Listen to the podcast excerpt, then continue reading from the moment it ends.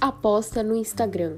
O Brasil é o terceiro país no ranking de usuários de Instagram no mundo, com aproximadamente 80 milhões de pessoas conectadas na rede social, só ficando para trás somente dos Estados Unidos e da Índia. Número 4.